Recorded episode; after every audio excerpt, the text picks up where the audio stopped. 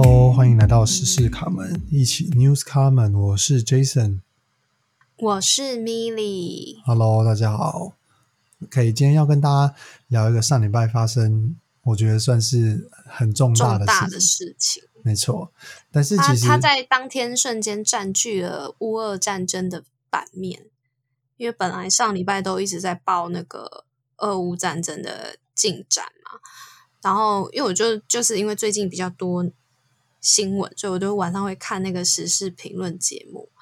哦是哦其实我并没有很关心大，诶我们要讲大三零三大停电，然后其实我没有本来没有很关心这个这个议题，但是因为我那天晚上要看政论节目的时候，哎，发现怎么没有在讲乌俄战争，就是变成在讲那个大停电的事情。没，我觉得应该是因为我们实际上的感受可能没有到呃这么的深刻，但是我相信有很多其他听众朋友，就是家里应该是真的有遇到停电，而且停电时间也许还蛮长的，对吧、那我妈有啊，因为我在上班啊，对啊因为她是三月三号的早上大概九点出头吧，嗯，也九点出头的时候突然大停电。然后因为我我家住永和嘛，嗯，然后就是我就很我就很乡民啊，就是永和发生什么事，我就会去看那个双河版。然后我那时候看到那个新闻跑马灯说什么大停电了，想说哎奇怪，办公室就有电啊，就看起来都好好的，哪里有停电？我就看那个双核版，就说哎，真的很多人有反映说怎么跳电啊没电。然后后来我那天回家就问我妈说：“哎，请问我们家有停电吗？” 我妈说有啊，但是因为一直停电，我跟你爸就出去了，所以我也不知道什么时候电回来。对啊但他说挺以其的，对，而且我觉得应该是区域性的关系啊，因为像我我们家就没有就是太多听到太多人在说停电的事情，我觉得可能是区域性的关系，对吧、不过呃，我觉得应该也要看县市，因为像台北的部分应该是主要是点状式的停电。不过如果是像其他比较南部的县市，其实他们遇到几乎是整个县市的电力都有受到蛮大的影响，对吧、那呃，就是刚刚跟大家讲到，我们今天聊的是就是全台大停电。那当天其实有将近四十帕的人，哎，我觉得这数字很夸张，哎，有五百四十九万家户瞬间停电。然后，那嗯当然包含所有的就是大众运输工具都受到了影响。然后最主要的是对经济部分，有百分之七十七以上的工业区受到波及，包含了四十八座工业区跟五百二十一家厂商同时停电，那出估损失大概是上百亿，对吧？我觉得这这个数字很吓人。我就想起来说，那上礼拜跟朋友吃饭，然后那位朋友刚好也是在科技园区工作嘛，然后我就看到他，我就问他说：“哎，你们那一天有停电吗？”他就说没有，因为我们有那个备源的电力，所以没有停电。其实我们我我们公司也是，我们我公司其实好像南部是有停电的，但是因为我们有那个备源的的电力，好像自自己的发电设备还是什么的。然后我那时候听、听同事就讲说，如果他中午前都没有办法修好的话，下午可能就会就会就没有办法撑到那个时候，就会没电，然后就很可怕。因为我们是算重大基础建设的公司，所以如果真的停电的话，应该客诉就接不完了。呃，而且可能整个经济损失应该会更巨大，对吧、不过我觉得他应该都会有一些先，呃，应该说，嗯，优先顺序上面的安排。因为像我另外一个朋友，他就是也是在相对科技园区那边上班嘛，那他们公司就没有受到影响，嗯所以我觉得应该都是有受，就是做一个优先顺序的安排。不过你可以想象，就是一般的，就是老百姓他们家里实际上遇到这状况，那个感觉应该是非常非常的糟。而且我觉得更好笑的嗯是，就是这件呃，在全台大停电的两天之前，其实才有一个新闻，就是说出来说，嗯，蔡英文总统他才接见，就是重大呃，应该是说接见很多工商团体，那他有承诺说就是绝对不跳点，然后就很才开完这个会，而且他是保证到二零三零年，对啊，就是很很还有瞎哎、十年。然后直接两天之后直接跳票，我觉得超级尴尬的、尴尬到尴尬到一个不行哎、王玉敏就是那个国民党副秘书长王玉敏，就是说，呃，蔡英文三月一号保证不缺电的支票效期非常短，只有两天的时间就掉电。超级酸，而且没有，我觉得这这个就很明显，就是一一定一定有问题啊。其实这个真的很危险，因为他那个停电是大范围停电。然后我嗯朋友他那时候刚正好要骑机车去上班，然后因为没有电，所以路上的全部的交通号志都是故障红。绿灯，嗯，对，所以他说他差点撞到别人，然后他他好像是停在那种要要投投币的那种栅栏式的停车场，所以他 没有办法付钱，因为没有电，所以他投了进去之后，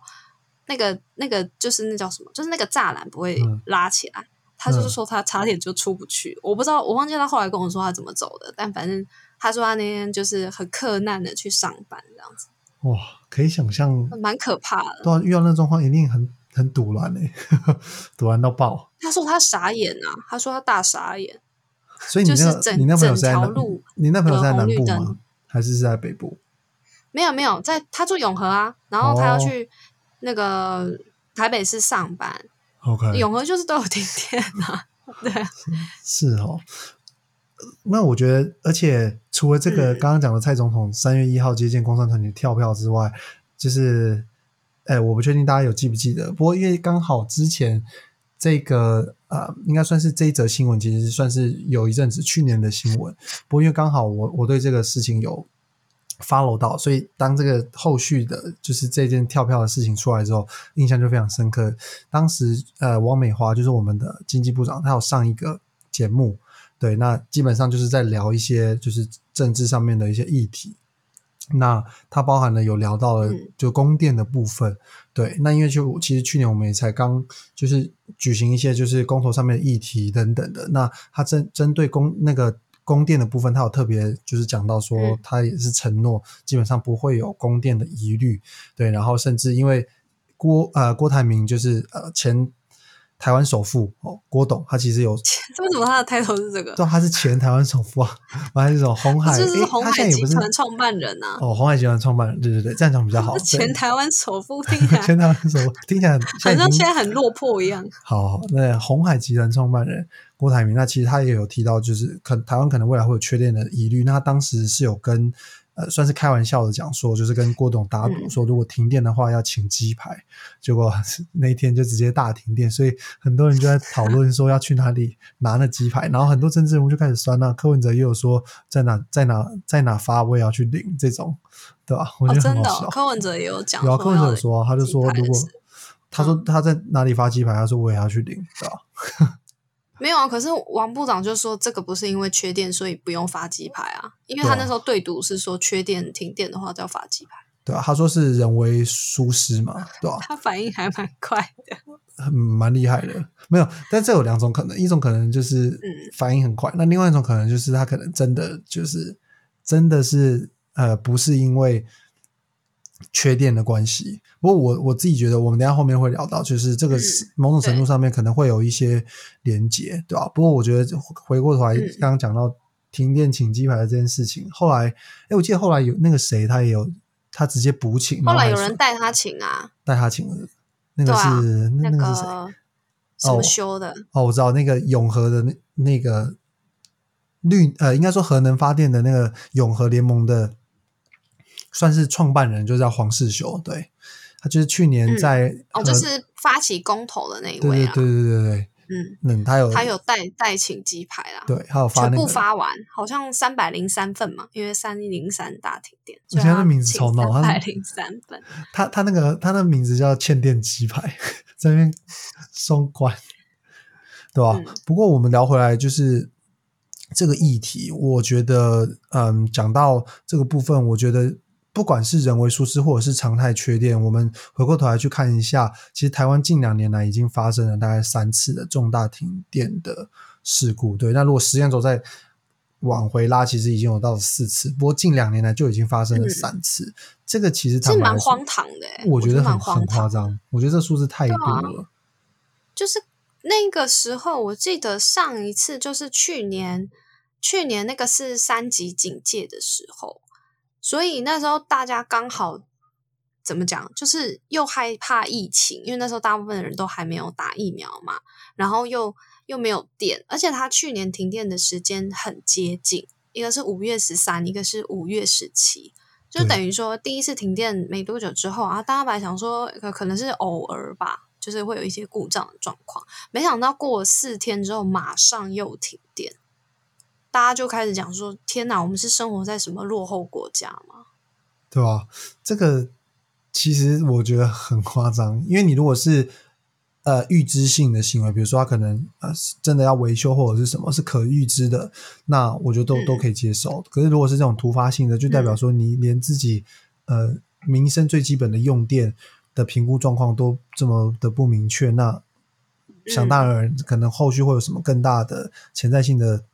呃，危机这个这个其实都说不定，就你连最基本的供电都弄不好，就我我是比较苛刻一点，因为我觉得这个这个蛮基本的。没有，我觉得这个很基本啊，这个是民生基础设施、欸，就跟你如果没事就停水，那时候是不是还搭配停水啊？我怎么记得好像有这、嗯那时候因为刚好缺水，因为停电所以停水嘛？还是什么？没有那个时候刚好是季节性的关系，像台中去年的台中其实停蛮多次水的，对，就是因为、哦嗯台风比较少，对，嗯，对啊，然后蓄水的部分那个水位一直下降，所以后来就要限水。我记得还有两两天停一天吧。那个时候台中最最最极限有到两天停，对，两天停停一天水，对吧、就是又停电又没水，嗯，然后后来好像有去年好像有一段时间是呃那个实施那个分区停电，嗯，哦，有应印象，该就是为了那个那个什么电力算是调度吗？还是因为维修的关系？当然他们都是讲说是因为维修啦，可是那个时候大家就是出来讲说就是没有电啊，所以才会有那个鸡排对赌的事情。对啊，而且这三次我们刚刚讲到，这两年来发生了三次大停电，然后全部都是新达发电厂嘛。那当然每一次的事情的原因不一样，那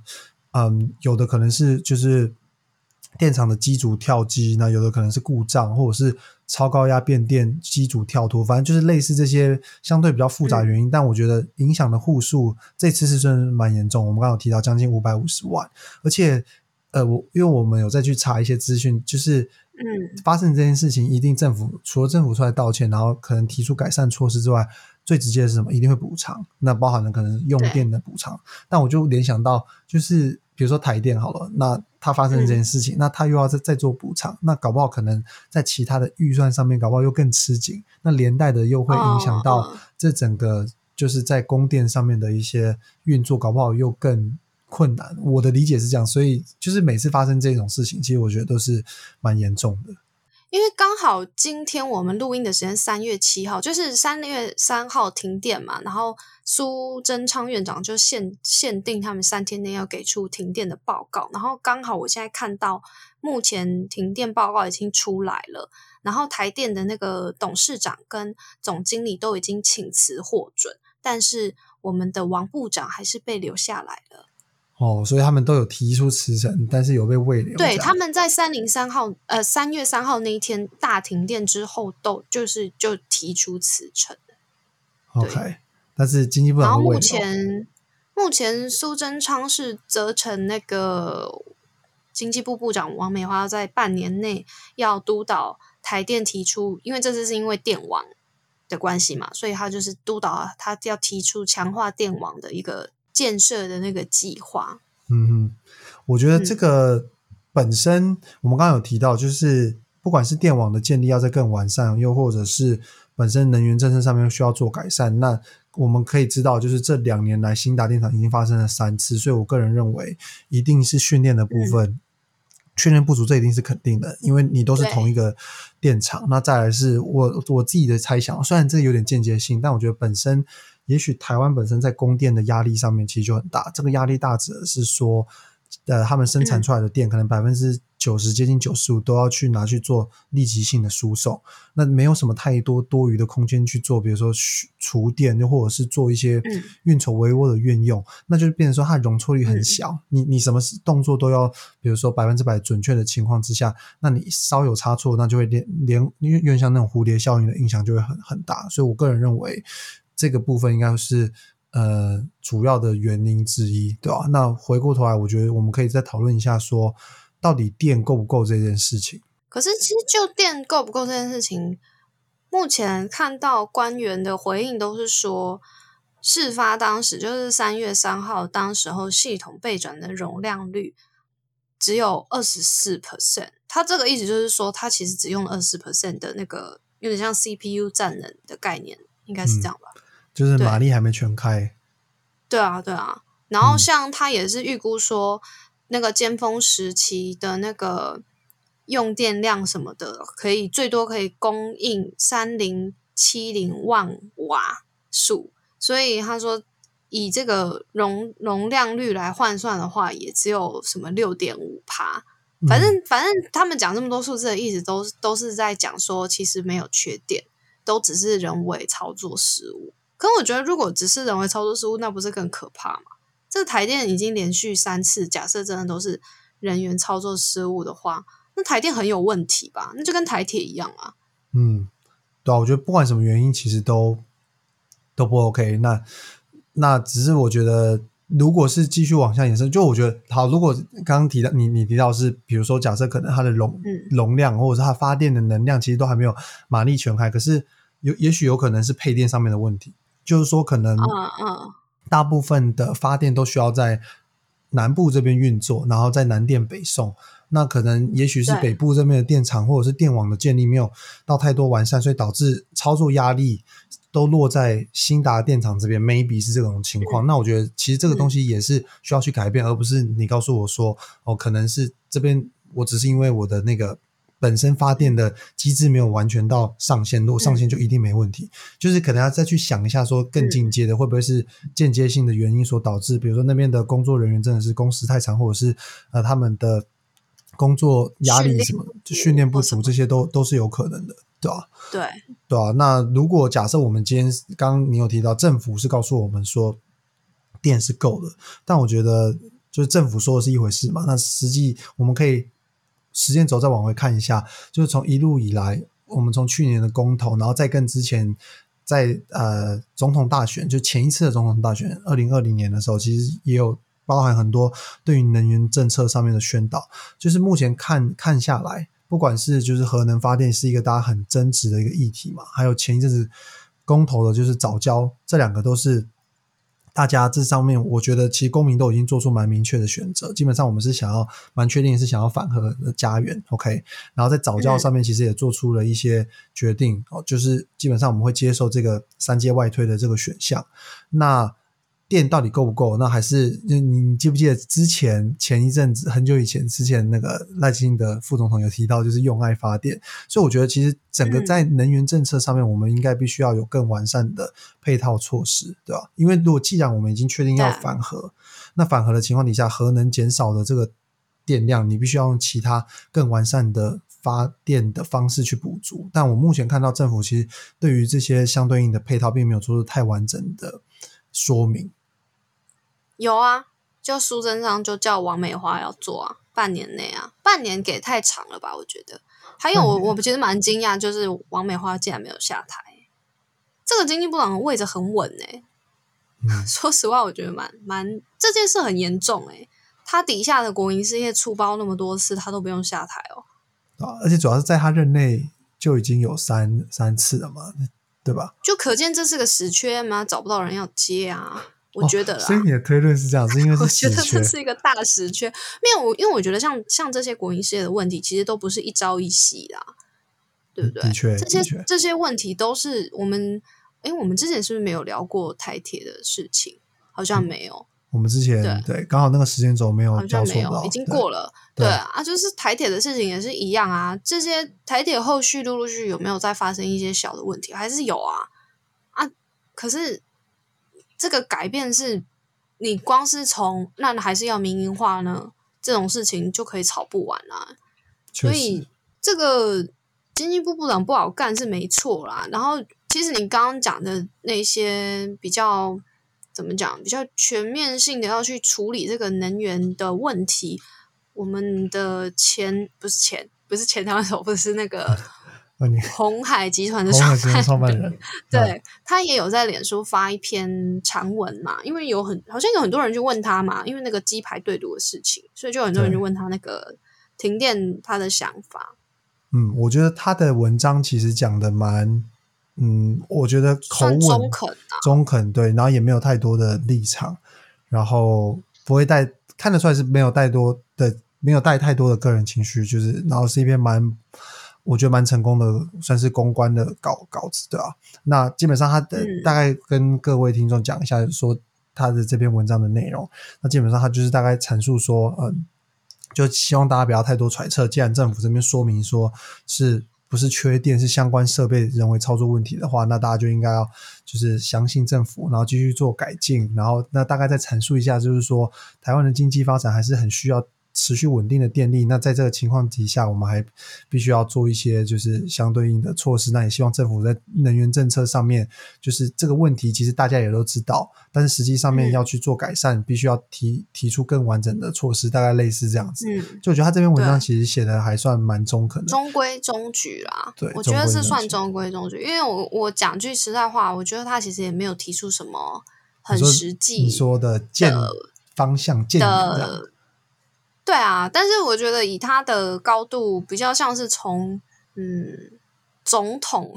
的高度在发这个文嘛。我们都知道他曾经有想要选大位嘛，对对啊那这个那我我想他嗯应该也没有完全放弃啦。那以他现在这个发表的这个口吻，嗯，我自己会觉得，就是他的这个文是蛮加分的啦。对，因为基本上如果应该是说之前他有先有点像是预言到这个状况，OK，那现在发生了，当然大家就会回过头来看他的反应。那可能某些人会预期他说他的反应就是会哦，你看就是类似像其他政治人物可能会酸回去或什么，但他就没有，就是对。反而再更阐述一下，就是说代表他讲的之前讲的那件事情是真的很重要，那需要政府再多多的针对这个方面去做规划，对吧、就很像那种呃政治人物会发的这种文章是没错，对吧？但我觉得他有一句话，我觉得写的很好，就是他有提到说，其实大家在讨论这个缺电的议题，都是从不同的角度出发，所以嗯最后很容易没办法聚焦，会不了了之。可是他认为说，重点其实是在于说，对于呃台湾的这个缺电的挑战要预做准备，而不是只是限于说到底是要永和还是反和，是要。呃，赞成这个早教还是要反对的早教，还是要去做一个比较实际的处理啦，而不是就只是一个一个嗯立场上站哪边。我觉得他比较不喜欢打，我就讲这句话很实在的地方，是因为很多政治人物虽然出来批评，或像黄世修，虽然他也有一些。他的立场嘛，但是那真的都只是立场啊。实际上到底要怎么解决，是不是核能就能够解决缺电的问题？说实话，我想这个都是目前嗯、很还需要更多的一些资料啦。对啊，那我觉得，但我觉得回过头来说，这个部分其实普遍上还是应该是责任是在政府这边，就是他们一定会有更全面的呃资源跟措施去去了解说，就是他们现在手上可能有，比如说各种的发电方式，那方向现在已经决定了，那在这情况底下，那必须要做什么样子的调整，对吧？我觉得这个部分是必须的，就是这个部分我其实也同意，就刚刚不管是米莉或者是就是郭董的这篇文章，其实有讲到，就是不要落入在单一议题的，就是有点像是二元论去决定说我要么永和或者是反核。那就算永和，就或就算反核，也不代表说问题就能够解决哦。不是说你有了核能就一定就电一定充足，也不是说没有核能一定就电不充足。那主要是其他的配套或者是其他的的政策方式有没有去辅佐，对吧、那我觉得这个部分其实。刚刚你有说，就是现经济部长半年之内提出，但我觉得那比较像是在发电上面的稳定吧，就是在电整个电网的建立。那我觉得在能源嗯政策上面的配置，我还是希望政府在这部分应该再多加做跟不管是跟人民的沟通，或者是在政策上面全盘的规划，我觉得是比较适合的，对吧？对，就是在能源政策上面，还是要有一个全盘性的整体的规划。那像呃，这也是这两天的新闻啊，刚好就在三三月三号停电嘛，然后三月二号中油的那个之前公投的那个外推的方案就就环评就已经过关，正式过关，所以预计在二零二五年的时候会完工运转。嗯，好，那基本上也希望接下来，我觉得对人民来说，其实最直接就是拜托不要再发生这种停电的事情，因为不管我觉得不管停多久，像之前呃南部有一个有点像是养鱼的，就是商人，那他因为他其实我觉得他运气真的蛮差，他刚好遇到这停电的六七个小时，你会不要笑人家？我我没有笑啊，你你你直接笑出声音。我我是说，我觉得他运气很差。他应该说这停电的六个小时，然后他不好意思，我们跟听众说稍微讲，他是养那个鳗鱼的幼苗，就是呃，一般养殖业其实他们嗯是分阶段去有不同的。算是商人去做养殖。哦，不是说一条鱼从一开始出生养到就是我们吃的那种大小，不是，他们其实有分批，有人专门是负责养幼苗的，从它卵孵出来嗯。到小小只，是这样子哦。对，他们是分阶段，比如说可能十公分以下，就是由专门养幼苗的厂商，因为他们可能环境是必须要统一在那个情况，然后等它长大到那个大小之后，他们会会再卖给其他从小条卖到大条，呃，养到大条的这些商人。好，那简单来说，这个商人他是养幼苗的，然后呢，他原本已经隔两天这些就是鳗鱼的幼苗就要出货了，就刚好因为停电的关系，所以很多鳗鱼其实就直接那个水温没有维持在一定的状况底下，那幼苗就死掉了。所以它大部分，对，我我有看到那个照片，它有三桶的那个鳗鱼苗，就里面大概有他应该亏大了。它它它的整个脸超绿了，应该至少有几十、嗯几几十万只吧，所以我觉得真的很惨，对啊，那我回过头来只是想而且而且像它这样子发生这样子的一个损害，它也很难去求偿，啊因为台电现在有公布它的补偿方案，就是针对那个电费的部分。啊，你如果要电费求减免，偿那个超级热的。那个鳗鱼的话，因为像现在的方案是说，呃，就是工业跟家庭用电打九五折啊，超过六小时打九折，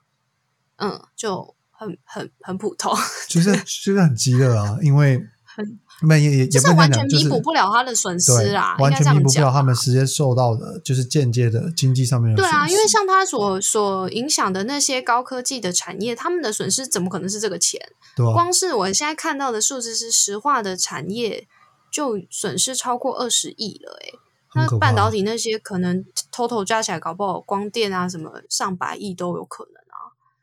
所以这个你要找谁要啊？那一般人民那这更不用讲啦。对啊，所以我觉得其实身为身为一般的平民老百姓，最最希望的就是不要再发生这事情，不管什么原因，对吧？那只是说我们其实今天透过各种不同的方式，也让大家了解到说，其实本身就针对全台大停电的这个事实，那延伸出来很多我们刚刚提到能源政策、电网的建制，还有还有包含就经济上面的损失这些面向去跟大家做讨论。嗯那其实，如果就是大家对于这件事情你也有其他的想法，就是我觉得也可以，就是欢欢迎透过不管我们之前有讲过留言连接，或是各种方式私讯我们，我们也都会一一做回复。对，欢迎按赞订阅我们的频道哦，还有 IG，好，那我们今天节目就到这边，那我们下一集再见喽，拜拜。拜拜。